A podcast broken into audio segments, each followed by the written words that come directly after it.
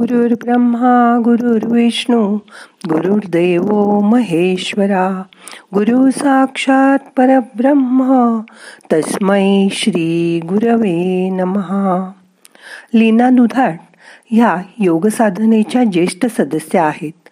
ह्या बरेच दिवस योगासनाचे क्लास घेतात. आज ते आपल्याला ध्यानाचं मार्गदर्शन करणार आहेत. मग ऐकूया लीनाचे ध्यान. नमस्कार मैत्रिणींनो. तुमच्याशी संवाद साधताना मला खूप छान वाटतंय. सध्या मार्गशीर्ष महिना चालू आहे. श्री विष्णूंचा हा आवडता महिना. म्हणून या महिन्यात रामरक्षा विष्णू सहस्रनाम गीता यांचं पठण केलं जातं.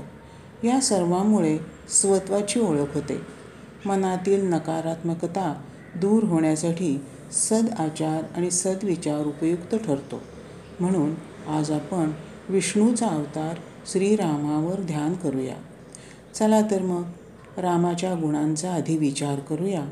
म्हणजे रामावर ध्यान करताना सतत रामाचं चिंतन करता येईल. तसेही राम आपल्या जीवनात पूर्णतः एकरूप झालेलाच आहे. दैनंदिन जीवनामध्ये राम असा उल्लेख असलेले शब्दप्रयोग आपण नेहमी करत असतो. उदाहरणार्थ सुव्यवस्थित चालणाऱ्या राज्याला रामराज्य. प्रभू विश्वासावर कार्य करताना राम भरोसे असे शब्दप्रयोग आपण करतो. खेड्यामध्ये आजही दोन व्यक्ती एकमेकांना नमस्कार करताना राम राम असे म्हणतात. राम म्हणजे प्रसन्नता. सकाळची पाच ते सात ही वेळ प्रसन्न असते. ती रामप्रहर या नावाने ओळखली जाते.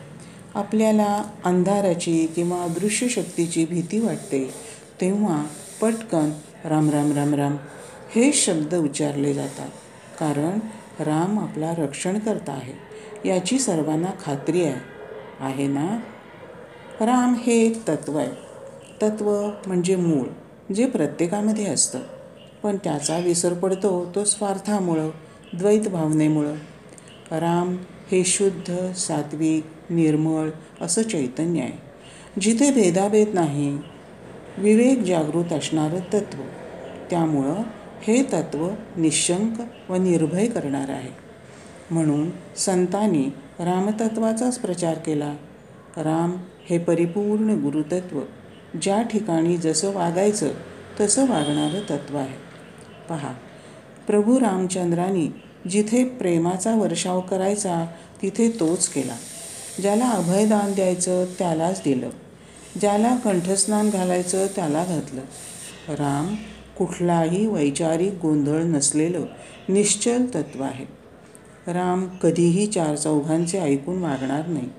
अंतरात्म्याच्या आवाजाने जगणारं हे सत्य तत्व आहे. हे प्रत्येकाला समाधान शांती आनंद प्रदान करणारं तत्व आहे. आपल्या प्रत्येकात राम आहे. आत्माराम तो तुमच्या माझ्यामध्ये आहे. फक्त त्याला ओळखायला हवं. एकदा का त्याला ओळखलं की मग आनंद आणि मनशांती मिळणारच. मंत्रशास्त्राच्या दृष्टीने राम या शब्दाला विशेष महत्त्व आहे. रकाराला मंत्रशास्त्रात अग्निबीज म्हणतात. भगवान शंकर रामनामाचा जप करतात. आपण नेहमी शंकराची आरती करतो त्या शेवटच्या कडव्यात संत रामदासांनी म्हटलं आहे शतकोटीचे बीज वाचे उच्चारी. याचा अर्थ असा शतकोटी नामाचा जो बीजमंत्र तो श्रीराम जय राम जय जय राम हा मंत्र सतत वाचेने उच्चारणाऱ्या आणि साक्षात रामरूप झालेल्या हे शंकरा रघुकुल तिलका तुला रामदासाचा अंतःकरणपूर्वक नमस्कार असो. राममधील र अक्षराच्या उच्चाराने आपल्या शरीरात विद्युत शक्ती जास्त प्रमाणात सुरू होते. रकाराची शक्ती वेगवान असते. म्हणून रामरक्षा स्तोत्राच्या आवर्तनातून आपल्याला अलौकिक अनुभूती येते. रामरक्षेमध्ये एक श्लोक आहे. पाताल भूतल व्योम चारिणश्छद्मचारिण न द्रष्टुमपि शक्तास्ते रक्षितम रामनामभि। याचा अर्थ पातालातील व भूतलावरील सर्व जीवजंतूपासून आमचे संरक्षण कर असं आहे. सध्या करोनाचं सावट आपल्यावर अजूनही आहे. त्यासाठी सध्या रोज रामरक्षा म्हणणं गरजेचं आहे. रामाचा जन्म चैत्रशुद्ध नवमीला भर दुपारच्या रण रणरणत्या उन्हात झाला. याचाच अर्थ असा की मानव जेव्हा वेगवेगळ्या उपाधीने त्रासलेला असतो तेव्हा त्यांना शांती सुख देण्यासाठीच प्रभू राम जन्म घेतो. कौटुंबिक सामाजिक नैतिक तसेच राजकीय मर्यादेत राहूनही पुरुष उत्तम कसा राहू शकतो हे मर्यादा पुरुषोत्तम रामाचं जीवन आपणाला समजावतं. रामातील देवत्व रामानं निर्माण केलं. मनुष्य उच्च ध्येय व आदर्श समोर ठेवून आपली उन्नती साधू शकतो हे रामानं दाखवून दिलं. विचारात विकारात व्यावहारिक सर्व कार्यात त्याने मानवी मर्यादा सोडली नाही. म्हणून तर त्याला मर्यादा पुरुषोत्तम म्हणतात. रामाची मातृपितृभक्ती तर अनुकरणीय आहे. वनात जाण्याची पित्याची आज्ञा आणि राज्याभिषेकाची गोष्ट. दोन्ही गोष्टी ऐकताना रामाच्या चेहऱ्यावरील भाव सारखेच होते. वनात जायचं म्हणून तो जरासुद्धा दुःखी झाला नाही. रामाला तीन भाऊ. पण त्याच्यामध्ये कधी भांडण नाही. स्वार्थ त्यागाची पराकाष्ठा म्हणजे श्रीराम. राम सुग्रीवाची मैत्री ही आदर्श होती. पत्नी धर्म व राजधर्म या दोहोमध्ये निर्माण झालेला संघर्ष रामाने योग्य प्रकारे सोडवला. त्याने पत्नीचा त्याग केलेला नव्हता. उलट तो एक पत्नी एक वचनी एक बाणी होता. त्याला स्वतःची भूमी फार प्रिय होती.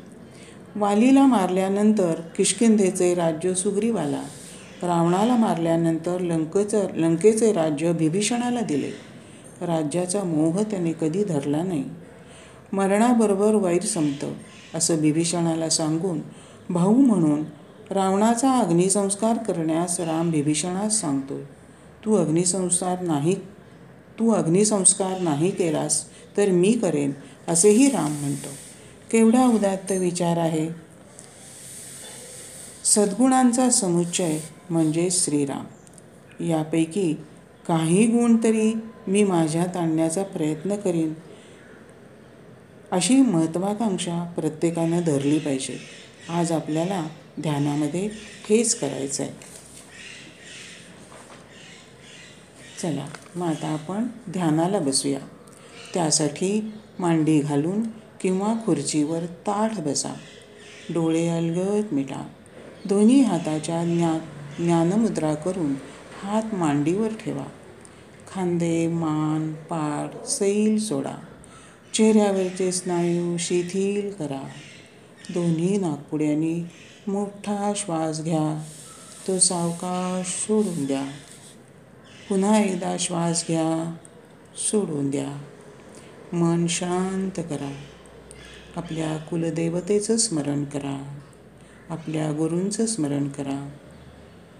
आता नॅचरल ब्रीदिंग चालू राहू दे. त्याचा फक्त अनुभव करा.